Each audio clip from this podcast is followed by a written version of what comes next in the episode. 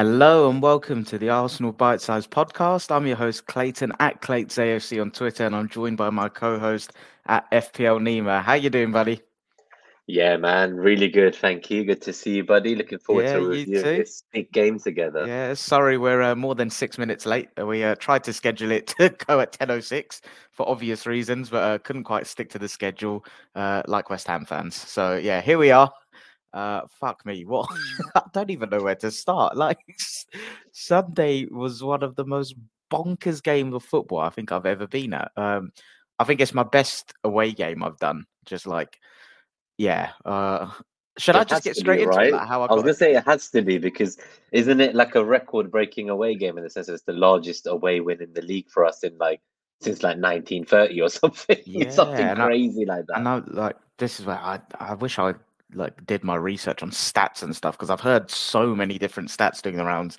Uh, Uncle Mike's in the chat. Morning, lads. Uh, Uncle Mike actually had surgery on his knee, so I uh, hope you're recovering well, mate. But I um I'm sure Uncle Mike's got all the stats. Uh, I'm I know you usually look at the match reports and stuff. I think I saw there's a few in there. Uh, if you just good you could have a look at that.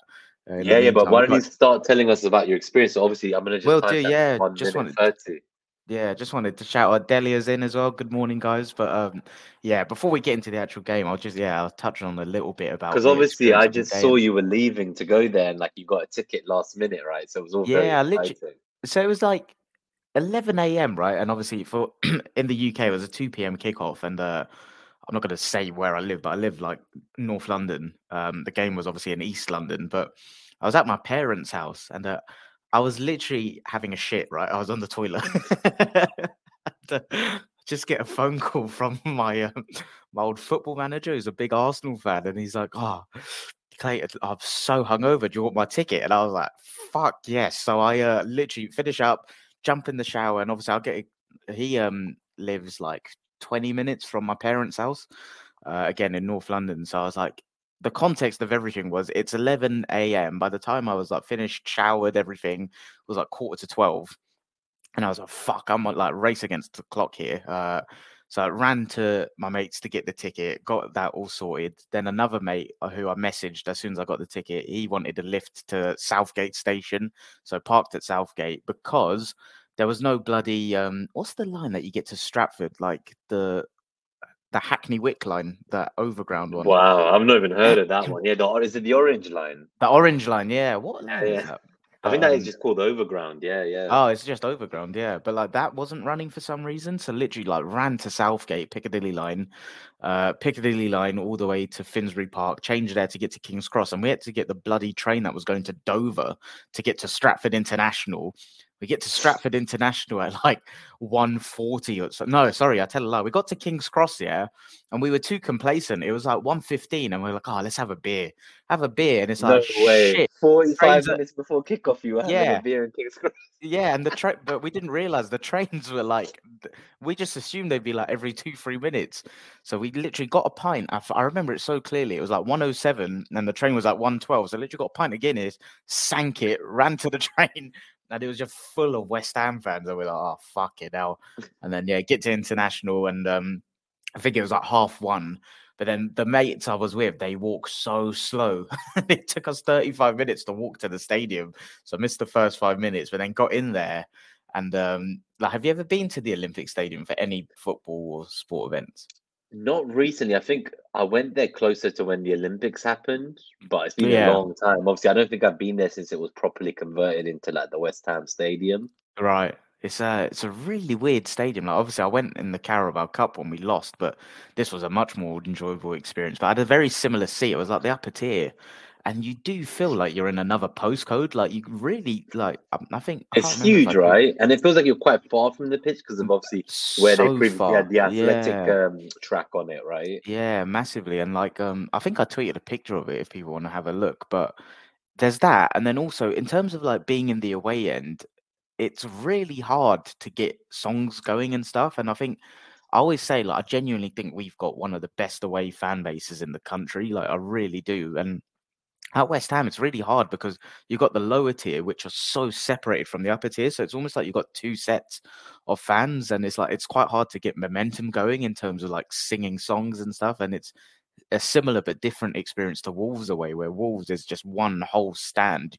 You just got the lower tier. So you know, in some grounds, like you're just boxed in. There's three to five thousand of you, and like it really helps get the atmosphere going. I think with grounds like West Ham and Wolves, it's quite hard because you're dispersed. But um, Hmm. anyway, that was my morning get there, and then like going into the actual game, it was I I didn't know what the lineup was. I didn't know Tommy wasn't in the squad. I didn't know Jesus wasn't in the squad because I was like rushing 100 miles an hour. So I literally get there and I'm like trying to look on the pitch, like okay, who's playing this that, and it was only half. You're like, oh, where's Jorginho? Oh, there's Kiwior. Like, oh. Trossard and Havertz. It's like, what is going on? And, It was um, crazy when I saw the lineup and saw the bench.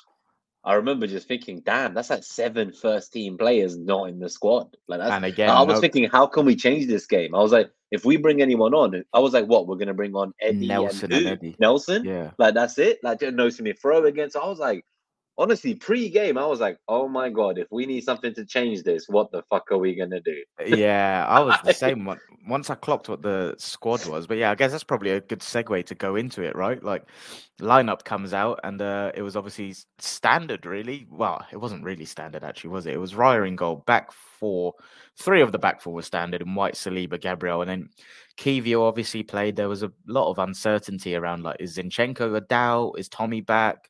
Uh, but Kiwior got the nod, and uh, yeah, neither Zinchenko or Tommy were in the squad. Midfield three, he went with Rice, Odegaard, Havertz. I thought he'd go Jorginho, but he didn't do that. And then front three, there was no Jesus, so it was Saka, Trossard, Martinelli. What was your? So you kind of touched on it there, but when the lineup came out, what was your kind of initial thoughts and stuff? Yeah, so I was trying to figure out who was playing through the middle. Like I wasn't sure before the game started whether it was still Havertz and Trossard was playing left centre mid, or Sure. if it was the other way round. And I was convinced that the kind of the new, you know, like the dual tens everyone's been talking about with uh, Odegaard and Havertz in that kind of four-two-two-two Yeah. against Liverpool that we've been uh, trotting out. It didn't feel like this was the same system, but it felt like No. something had been tweaked. And I just couldn't get my head around like what has he tweaked? Something felt interesting and exciting and new. About like the some kind of lineup, once you saw it playing out. Well, well, once I saw it playing out, but at the time I wasn't sure. Like it just seemed like our standard four-three-three. I thought, oh, you know, like he's just playing with who's fit because that's how you know thin the bench was. Um, but when I then actually saw us playing, I was like, oh right, okay, like this is actually quite interesting. Like obviously we saw Ben White was kind of playing in a more inverting from the right role Yeah. rather than having the left back invert. Yeah, and it just think- everything seems so different. Like Odegaard was very deep. There was times when I actually felt like watching Havertz, Trossard, and Odegaard. It was like we were talking about the two tens against Liverpool. I felt like there was times when there was like three tens, yeah, all in that that's ten space. And I think crazy. what you said combined with what Uncle Mike said in the chat about like he Uncle Mike was worried about final third ball progression without Zinny Jorginho. And I know he's saying final third there, but I think that's a big reason why Odegaard was dropping and linking play because we've seen that a few times, right? The one that really sticks in my mind was Wolves at home. Where Mm. he started doing that, I think it was Brighton as well was another one, and I I think that was because there was no Zinny Jorginho. And um, to be honest, I I looked at it as I thought it was very much a similar system. We just flipped it where Kiwior played as a natural fullback and White did the Zinchenko thing, to be honest. And then I think there was just natural fluidity, which we have in our team anyway, where you see Trossard dropping deep and people running into space, like for the penalty. Um, I think it just looked more fluid than I've seen, right? So It- for me, it I was- agree. It looked like the football of last year for some reason. Again, like Yeah. it was very fluid, very rapid. Uh, I felt at times this season we've been a bit slow on the ball, slow to release it. It felt like they were a real team, Yeah. and like I've like I think the best example is like it felt like if someone was out of position, other players would immediately know to go and take that position for them Yeah. and just the way they celebrated the the the kind of defensive action right at the end to try and maintain the clean sheet at six 0 up. I, I remember seeing like when they took the shot and Raya made the save, and I think Gabriel also cleared it. Um, there's a clip I saw, a I've video seen the clip gif, where like yeah. six of them all run onto the line. It- it's like the way they just move, like it's like it's just there's not even a thought needed. It's just yeah. it's like telepathic. Like they're like, no, clean sheet. Six man just run onto the goal line. Like I'm, I'm You know, one, it's one thing that, that that kind of connection. I've not seen it for a while. I just felt like it was missing. I agree. One thing I want to add, to which you make a really good point. You know, when you said like it felt more fluid, it felt like more of a team. If someone vacated a position, someone else would go there. You know what the best example for that was for me? there was a period where White kind of went into Saliba's lane, and then Saliba actually went into the right half space, and he was driving with the Mm. ball. And again, it was more like the framework's there. People know in different zones what sort of profile is required and what they're expected to deliver. So even when Saliba moved into that area, he drove with the ball forward, and it was just yeah, was, like they change what they're football. doing in game based on where they're now in. Yeah, like like they'll fill each other's spaces, but then also not just fill it and do it their way. They'll fill it and do it the way the actual player who's meant to be there does. it. Yeah, it's Now um, that's- it's you know, really a team that love each other do that, but I think a team that maybe like we talk about, like say like a Chelsea, where we say there may be more individuals than a team. I don't see people like breaking sweat for each other to No. cover one another if someone's out of position. You know what I mean? No, not at all. And I feel but like just in terms of attacking wise as well, Go I it. think I was just like in shock. Um, I think obviously when Saka said stepped up for the penalty, I was a bit like we've been here before. Like it was only April last year that I remember being two 0 up and not winning that game. So I, I felt a bit nervous, but it also made me just realize that wow, this boy, 22 years old, to what he's doing his, is a um, joke. yeah, well, I think it was what his 50th goal for the club, and he was just about to score. And at the end, when they interviewed him, man, like he was like his face, the way it showed, I like he didn't even know there was a record. They were like, "Oh, I had, did like, you know that was like, your 50th goal?" And then suddenly he like goes to like a smile, and he's like, "Oh, really?" Yeah, it was it's so just like genuine. so sweet and genuine. Um, but then the fact that he was still not content as well, he's like, "No, like." I should have finished a few more of the chances. I thought Should there was a header he took that Yeah. um, I thought that the head wasn't a great header. Well, should, but should we go into the, delivery- the yeah, should we go into the of- match actually? Yeah. Yeah. yeah, Let's go into the timeline. Nice one. So, wow, um, that looks yeah, disgusting. Mate, this time uh, we could be here for four hours going through this timeline. But I've got a couple of questions I actually want to ask you about, like before the first goal. But Oh yeah, uh, of course. for the podcast listeners, stats from the game. We finally cashed in on XG. We finally scored more goals than our XG. So it was obviously 6 0. XG, according to Mark, our stats model, was uh, West Ham created a whopping 0.18. Uh, we had 3.47. Threat was 0.33 to 3.18. We had 70% possession to their 30. Defensive action, uh, sorry, field tilt was uh, 78.4 to their 21.6. That's absolutely ridiculous. But um, yeah, as you can see from the graph, like this is a game where you do not need stats to back up what happened, right? Because like Mm. we all watched it, like, but it's more what I'm interested in is before the first goal, how did you feel about the nature of the game and stuff like that? And obviously, you touched on like we had, we did have a few chances, right? Tross, well, there was Trossard's header, Trossard's volley, Mm. great save. Was Saka's was header Saka's header as the well. first goal? I think so. It was probably around the 15th to 20th minute. Sure. So I think that's just before we, because we only started scoring after about 30 minutes, right? So yeah, I think it was. Reason I ask your opinion is I felt very chill. I thought we were creating chances, and even though I didn't think, like I said to Sudge, who's obviously a West Ham fan, and work's been funny this week. Um, I said to Sudge, like I didn't think in the first half hour it was going to turn out to be a four to six nil game, but I did feel confident that we were going to score like a Mm. couple. But there were people behind me in the ground moaning and groaning, like Arsenal fans. Um, with like how we were playing. So that's why I wanted your opinion because I was very comfortable with what I was seeing in front of me and thought it was a matter of time. But how did you feel watching it? Yeah, no, I, I think for the first 15 to 20 minutes, I felt frustrated, like, because I remember, like, it was maybe five minutes in or less. There was a moment where Saka received the ball on the right wing, and we talk about him being doubled up on and stuff. But I remember looking to see, okay, can he like deliver it into the box to someone? And I just looked, and there was like, Was no I? I, I genuinely counted, right? And there was six players blocking his chance to like cross the ball into the Damn. fucking box.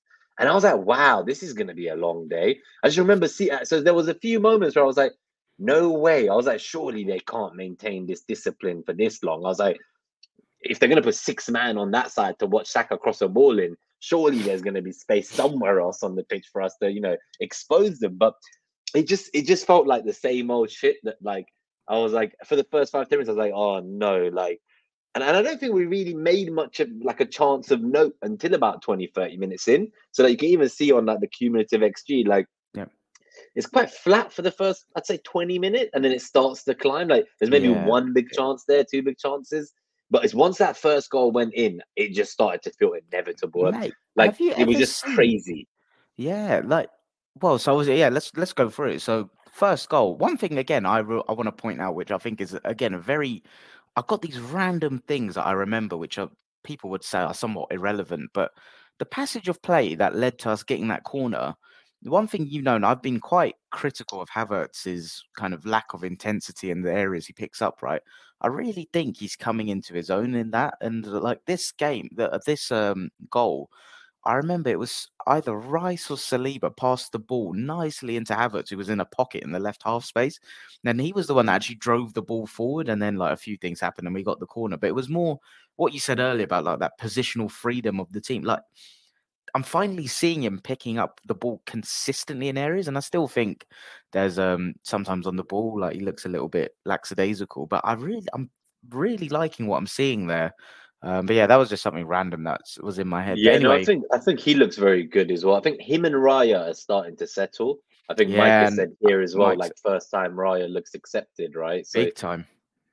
yeah, no, I just feel like he, he- he's felt like he's always been playing with some pressure that like Who Raya will have it. yeah, it's like kind of like this uh, Raya, uh, both of them, but Raya because he's kind of like displaced the fan favorite. At least with Havertz, he's replaced someone who's no longer here, so yeah, he's not having to listen to people saying, "Oh, the other guy should start." The other guy's not here anymore. Like Xhaka's gone, right? So you just got to live with that. But with Ramsdale, people still push for him to be starting, right? Uh, yeah, but I just think from what I've been seeing these last few games from Raya, it shows me that like maybe it didn't feel like it was a huge ceiling raiser, but I'm already starting to feel like there's a reason we don't concede many chances on goal. Like these guys had one shot on goal. I think we've had Yeah. two shots allowed on goal in the last 180 minutes of I've football. Like seen that. Yeah, it's just crazy. Like you know, we reduced both Liverpool and City coming to the Emirates to one shot on target each as well. So like there's clearly and something in the way I have triple yeah, Arsenal defense in fantasy. yeah, and like obviously, you know, people like don't I think accept that Raya is very good at claiming these deep crosses. Like the way he just comes out and he's proactive, and the the He's speed at which he starts the spring, don't counters. he? Like the way you know how we say Rice's legs extend. It's almost like Raya's torso and arms do when he goes to collect the ball. I just suddenly see him like grabbing these balls in the air, and I'm like, oh, I've not seen this for a few years at Arsenal. Like I'm not used to this. And, And, I and think, there's actually numbers that back it. So like I think there was some numbers of like last season, like Ramsdale's um, catches or um, you know claims from crosses. It was something like seven, eight percent, and for Raya, it's like fifteen to twenty percent. So Damn. there's like there are metrics there that are showing that like he is consistently claiming but this these is crosses. the thing I was saying earlier in the season as well. When he was making the mistakes, I was on the in the camp of like, yeah, sure, like he may not be the biggest upgrade, but profile wise, it's a clear shift in where we're looking to go. But now I think you're seeing, like you say, he's playing with less pressure. He's coming into his own. I think his confidence is growing. He looks like he belongs here. And for me, it's the key things, like you say, with the claims uh, from crosses. The, the other big thing is when we used to face shots, Ramsdale would parry, Raya catches it, and it's a chance for us to then control.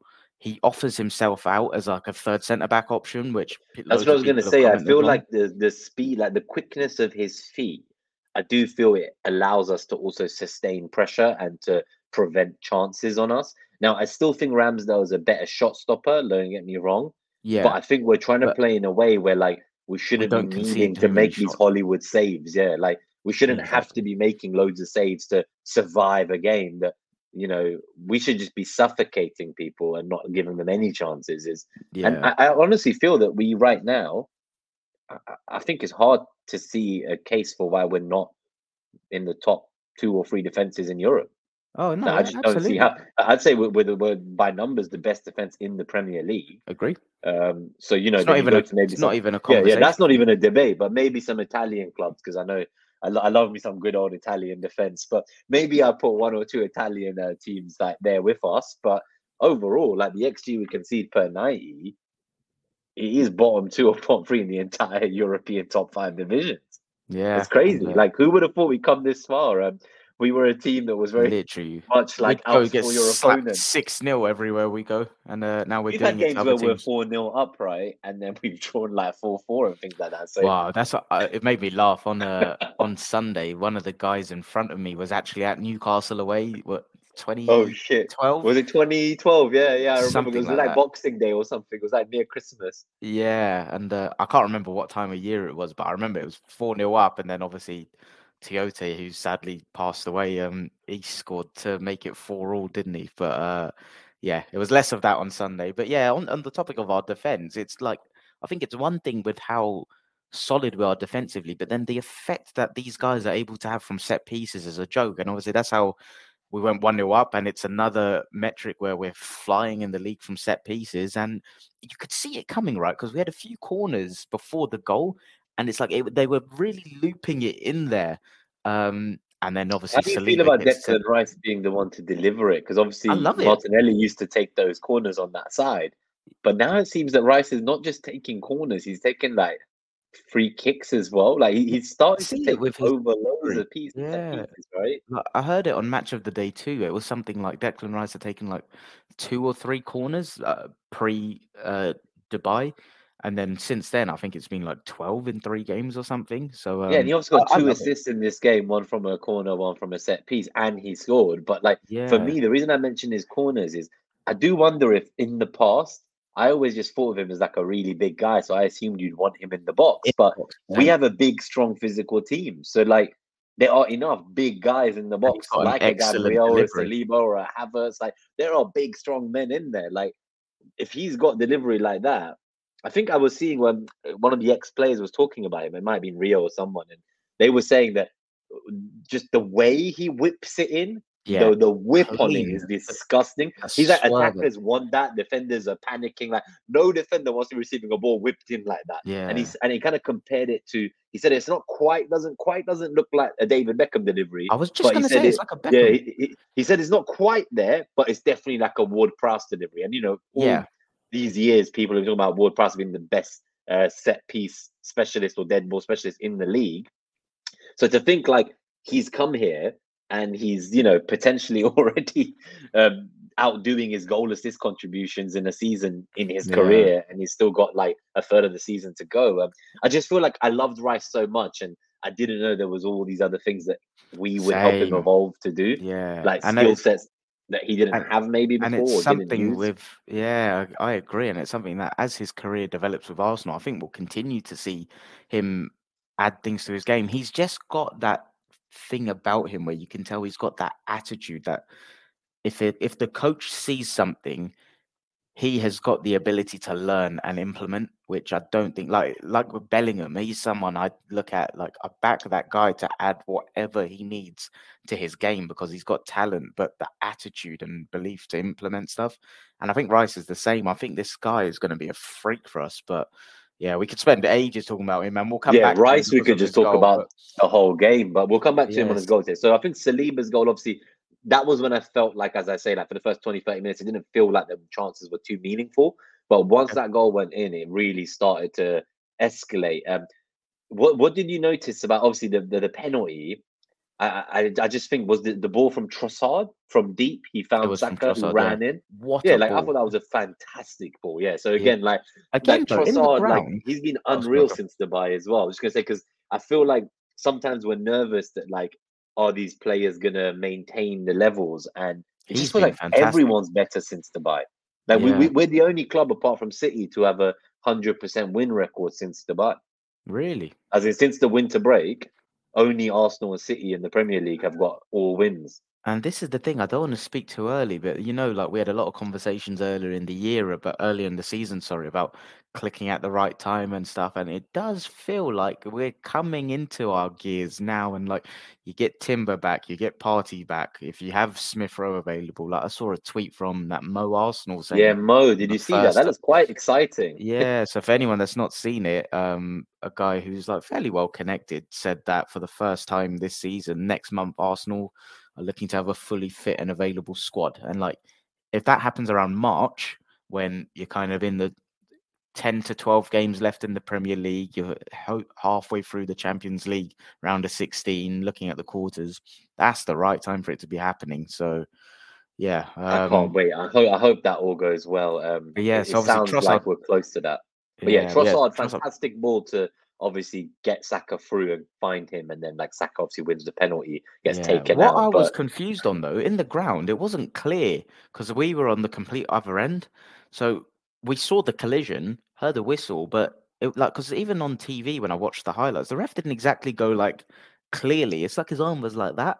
So I yeah, I it was, a like, bit weird. I thought he was focused on. So, it so the reason I think he gave a yellow card, right? So Yeah, I- but I- it wasn't I, cl- think in the was the ground. It goalkeeper wasn't got the yellow, right? all. So, so for me, the reason I assumed it was a penalty was just like it felt like he wasn't like pointing at the spot, as you say. Maybe he was waiting to see if it was onside or something. I don't know, waiting Right. for VAR, but but he'd given like the yellow. That's like I immediately noticed. Like he was like, okay, no, like So we couldn't even see that. We we were genuinely for a few minutes like, what's going on? Has he been sent off? Has he? Yeah. Yeah, no, no. Honestly, so so obviously the penalty came in. I did think to myself when that penalty came up, I was like, is he going to give it to someone else? I was like, he's won it. I was like, he's won it. Does he now feel Last year would have been in his wait, mind. But there was a long fucking wait, man. Like that's what I mean. So there was, like by the time like the, they were like, okay, like yeah, everything looks fine. You can take the penalty. I just it felt like hours to me. I don't know. To be fair, did you see how much injury time there was? I think Yeah. half of it was that VAR check for the penalty. So well, it's like this, seven minutes extra time. so obviously we we go two 0 up, right? It's the forty first minute. Like you say, there's so many minutes added time. So one of my mates, he was like, "Oh, I'm gonna go get a few few beers for us. Do you want one?" I was like, "Yeah, sure." And um, I was like, "I'll come down in a minute." Uh, and then he missed both goals. So- I think what happened was in that spell before the half time, at 2 0 up, I was like, this is great. We're going to go into half time. We then scored three goals in six minutes. yeah. In six minutes. And it was still the first half. I just, at that point, I was like, no way. Like, if you're West Ham, like, what is the team talk even when you go in at half time? Like, like what, how do you even save this? Like, this is. This is a bad, bad moment for them. Um, but yeah, no. So obviously, talking of the other goals, did you see? Um, was the third goal was that Gabriel? That third goal was Gabriel. Yeah. Yeah, so so Gabriel, I think someone mentioned this. Maybe it was Arsenal Vision guys. Um, maybe it was Elliot or Clive. It's all about how like recently, when you're seeing people taking like sometimes free kicks, you'll see like there's always that Odegaard standing over it with someone else, like maybe Rice, and then like Gabriel just kind of goes over and like chats to them about I something. I saw this on Match of the Day. They Yeah, like he just kind of chats to them. Then he goes back into the box and then he tells the players in the box something. Okay. Yeah, so it's like, and he's done this in a few games in a row now. So I'm like, what is he telling them? Is he just telling them, look, like, trust me, like, trust me, just give it to me, trust me. You know you want to give it to me. Well, like, what, what is happening? Because people, like, the, the reason I asked this, right, is that he has scored the most goals from set pieces in the Yeah. Premier League since he arrived of any Yeah. player. And I think this is what these guys were saying, Clive and Elliot. That includes players who've been scoring from direct free kicks like Salah and Ward Prowse. Yeah. He's been doing all 14 of them in the league That's from being the guy in the box, not from taking the set. Yeah. So, I think to your that. question, it's uh, clearly but like, like, what, Nick. but like how? Like, uh, this is what I want to know because, like, if he's Well, doing we're this so consistently, We surely s- teams are prepared for it. well, yeah, they can prepare all So day how long, does but he like, I still think, do it?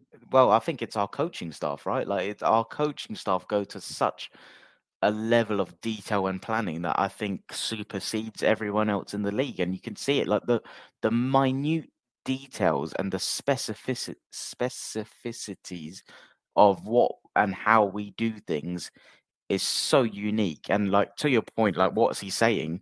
I think it's clearly they've got like plan a b c d e. He'll go over to rice say all right we'll go with this one and then he communicates it to the others. I think it's as simple as that but it's like you could say the same with like everyone knows how we try to play football good luck still trying to stop it and that's why everyone's parking a bus it's the same with set pieces like people will be trying to stop it but we're so innovative in what we do and how we do things that it's hard to keep up and But like, Yeah. even like Ben White, right? So, like, I think these guys were saying on their pod, they were like, surely after the last few seasons, especially when like the Trossard goal got ruled out last year because of Ben White holding the hand of the goalkeeper, they're like, surely if you're a team about to face Arsenal, yeah, and you've prepped all week, surely the one thing you know that you shouldn't be doing as defenders is letting Ben White just be there causing nuisance in front of your goalkeeper. But when you watch it, they just leave him to like fuck around with Areola. Uh, I'm glad. they don't. I don't I'm understand. what, brought- How can they not prep that? Like what the fuck? I'm glad you brought that up though, because teams have tried to do that, and then the, this is where we're so smart. When teams then go and block Ben White, we've got numerical advantages elsewhere in the box. So it's like Yeah. you're f- teams are fucked against us from set pieces. You can't, you cannot stop us. Like we will find a way always. But people told us set piece goals aren't goals, right? All season we've been hearing about how Arsenal doesn't score enough goals. And after this kind of rampant display, I'm pretty sure we're close to on par with the goals scored of both City and Liverpool in the league this season. Yeah, Plus, we we're- have the best defense. So, this- you know, that's crazy turnaround. Like, I do feel since Dubai, we have been a different beast.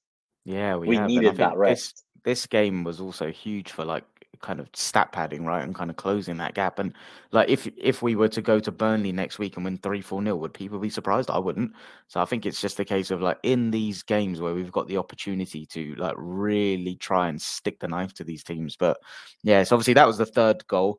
Um, and even like from the in terms of like limbs and stuff, it was interesting. First goal, we all went mad because it's first goal. It's like the sigh of relief sort of thing. Is that just relief, right? Yeah, second goal is a penalty, so like you've got that anticipation. And Third it's goal, anxiety as well, like just Yeah. watching it. third goal, it was literally same again, like raucous and because like and it was brilliant delivery from Rice, great header Gabriel. Fourth goal was like I just love Surely the at way that Odegaard. point, you're like, how? Like, just- Yeah, and this is the thing, like what I'm going to get to in a second. Like Odegaard picks up the ball.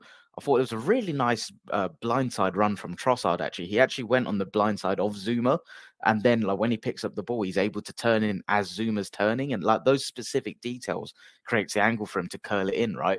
And once that goes in, like I could see that so clearly because it was literally like Leicester away where you can just see it curling in, and that's where we were just jumping, laughing. My mates obviously missed two goals. I've got two pints waiting for me at half time, so I'm laughing. And we go into half time, and like you said, what was it? It's three goals in six minutes.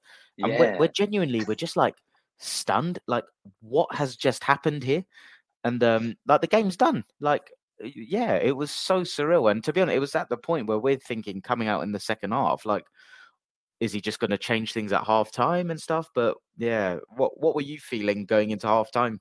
If you can even try I to describe just, yeah, no, I just felt like I was in a dream, to be completely honest with you. It was like everything I thought that we could do.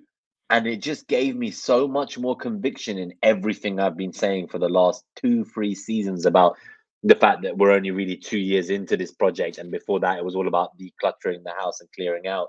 Obviously, we talked about how we halved the wage bill, like, you know, our kind of wage to revenue ratio used to be about 76%. Yep. It's like 51% you know we're much healthier in that regard compared to most of the other big six clubs who are in the 70% plus range for revenue to salaries but um it just felt like and in all of that we've also extended all the contracts of everyone we want this young core like one of my friends asked me he said oh are you going to say like you know arsenal's still a young team so you don't expect them to win this year i was like yeah they're young but i'm not going to use that reason anymore now I feel that they've matured together. Like when you've got Bukayo Saka, the fastest player to like 50 goals for Arsenal, hundred got goals 100 assists. goal well. contributions, yeah, at 22 years old. Um, you know, he's not man. started one league game in three seasons. Or like he's, he's not had minutes in one league game in three seasons. Like it's like at 22 years old, and then yeah, of course I'm gonna call them young, but they're not young anymore. These aren't like your 27, 28 year old like No. Lingards where you're like, oh, it's a young talent, they're gonna come good.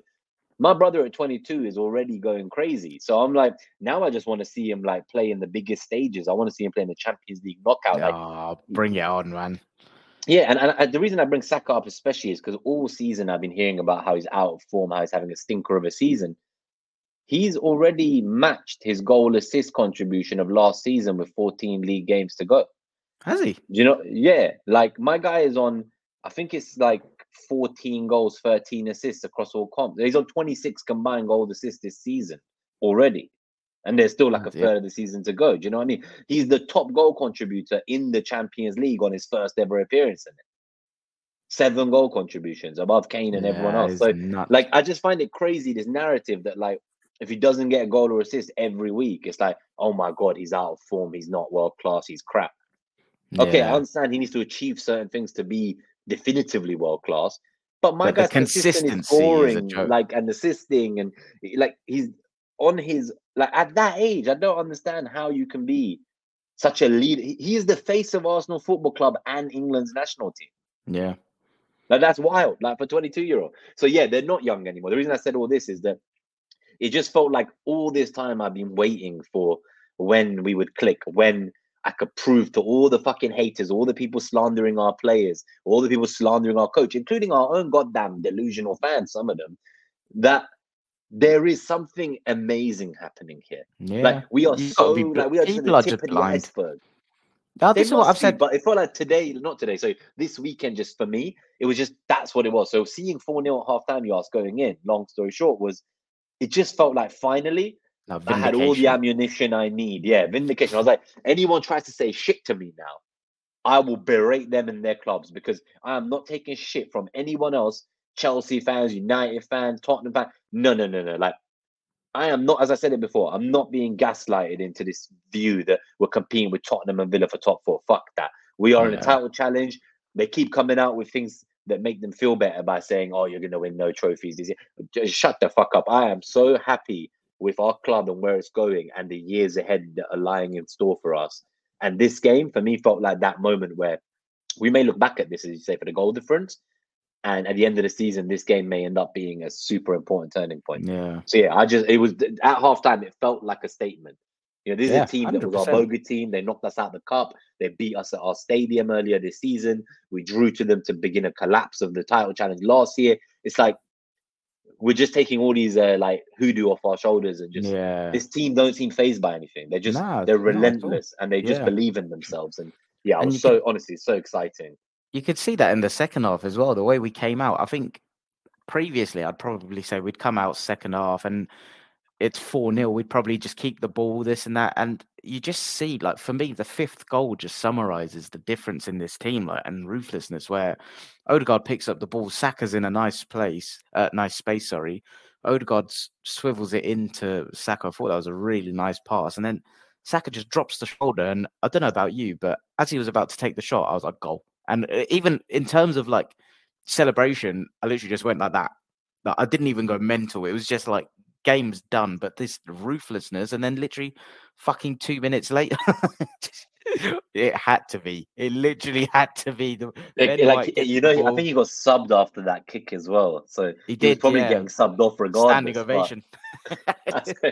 I, I like obviously he didn't celebrate, and I think it would have been. I, I would have kind of questioned his me- mental capacity if, you know, just six months after he left them, he's there like going nuts over the sixth goal in a six 0 funniest battering. thing, like- funniest thing though was um, when he got he got the assist for a couple of goals. He celebrated.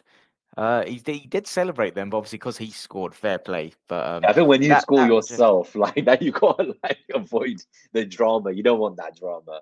yeah. But you know what's just- funny, by the way? So um, the I've seen. Uh, I think it's Alan Shearer. He's come out, and this week they're complaining that we didn't celebrate enough. I saw that. They're saying Rice should have celebrated more. Yeah, you can't win. That's it. You can't win, man. You just can't. But yeah, win, I- I to, to be fair though, like like you said, it, it's the sixth goal in a dead rubber game. Like you're not going to go mental. Like like I said, for the fifth goal, I was a fan there, and you know me as a fan, like I'm a fucking idiot. Like I but it's what I mean. Like it's not. It's not like Antony playing in some League Cup or FA Cup against that Newport yeah, County, exactly. going nuts over his fucking only goal of the season or something. Like I, I just think some players embarrass themselves when they don't have the kind of mental awareness that just just have some self awareness. Like it's your first goal, bro. bruv. yeah, what what a goal that was, and that just kind of it the curl up. on that as well, man. And yeah. you know, he got the long range screamer as well against Luton, was it? He obviously got us the, No, the winner the against United. Oh, that was the header. So was it? There was the deflected uh, screamer Ma- against United to win it in the death.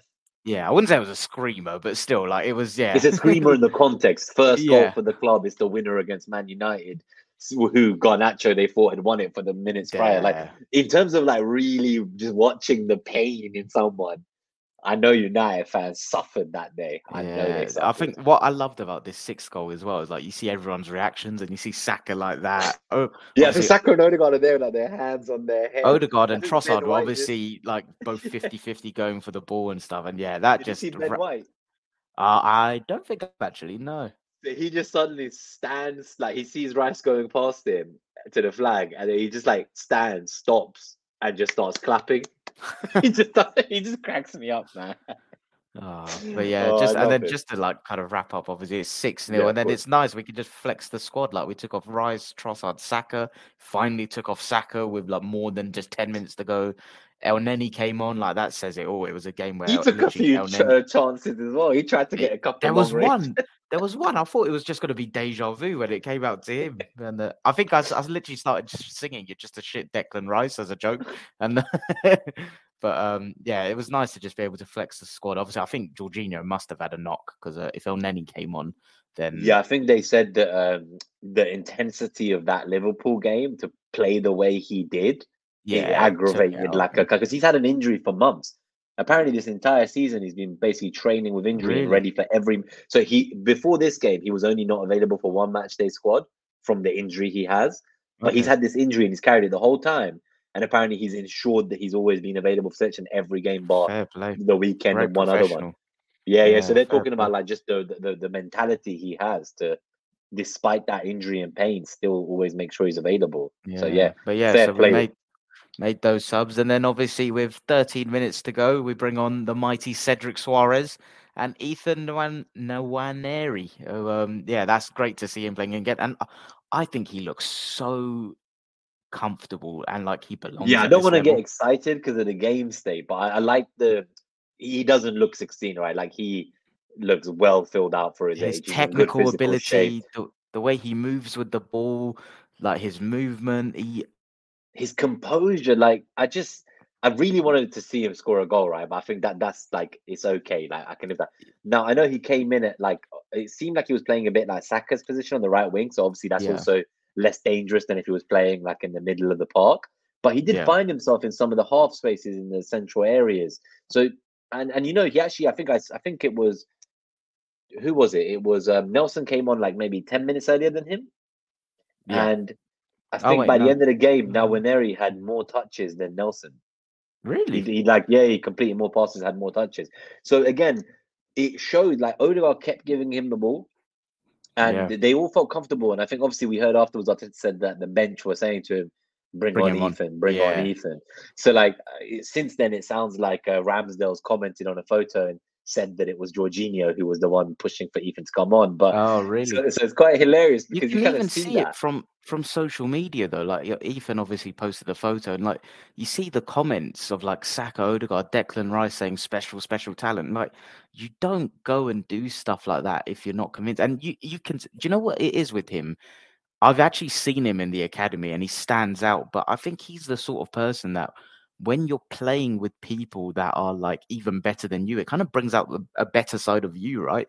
And it's like you think of it in any aspect of life. Like when you work with people that are better than you, you improve your performance. Yeah. When you perform with people better than you, your performance improves. And I really think he's someone that, yeah, like don't want to get carried away, but fuck me, it's exciting. Yeah, yeah. Like I don't expect him to be a starter anytime soon. And like, you know, there's a world in which either he goes on loan next year or he's even more involved in the first team setup from next season. He's gonna be 17 soon. Um the, the reason I just I just want to put into perspective how far he is from being a starter for us before people get carried away. So when he's Saka's age, it will be 2030. And we say Saka and we say Saka's young yeah, to have achieved to achieve what he's doing at 22. Now, how many other players like have played any league minutes for Arsenal at 16? When I look back, there is only a handful, right? Like we've got the Wilsheres of the world, the Fabregases of the world. Even yeah. across the league in other clubs, you have like the Wayne Rooney's of the world. There's very few records are there to be broken. Yeah, yeah. So like, I but you know, so obviously it's natural to um, connect him to other players. But before we wrap up, one thing I do want to say is that it was just the way he was gliding around with the ball at his feet reminded me of someone who I always dreamed would become England captain, Arsenal captain. You know, I thought he was going to be my hero forever, mm, like Wilshere. 10. Yeah, number 10 Wilshere, captain of Arsenal football. That's what I dreamed of. I wanted him to be, I thought he could win it all for us. And injuries have wrecked his career, right? But in terms of just the profile, the way they're playing, I'm looking at that dribbling from Ethan, the way he just effortlessly releases the ball. Yeah. He just gliding caresses around the, the pitch ball. when he Yeah. receives it. Yeah, like I'm just like, no, this is special. Like obviously there's a long way to go, as I say. Like 2030, he'll be Saka's age now. So I just really want to watch him develop, watch him slowly play with the men. And I think playing with that group, as you say, you're only going to get better if you're playing 100%. with these players. And they're taking him under their wing, it looks like. Yeah. So I'm excited about him because there's no better indicator of how good a young player is than the players who see him training and whether they decide to give him the ball or not, right? So if the yeah. players are saying to the manager, put him on, and Odegaard's there passing him the ball every chance he gets, you start to think, okay, I've seen it before when someone's got a bad first touch and no one will pass them the ball, bro. I've seen players come on for us and everyone looks at them and then just turns and passes the other way. Exactly. So there's something in it that these players are passing to I you in a Prem game.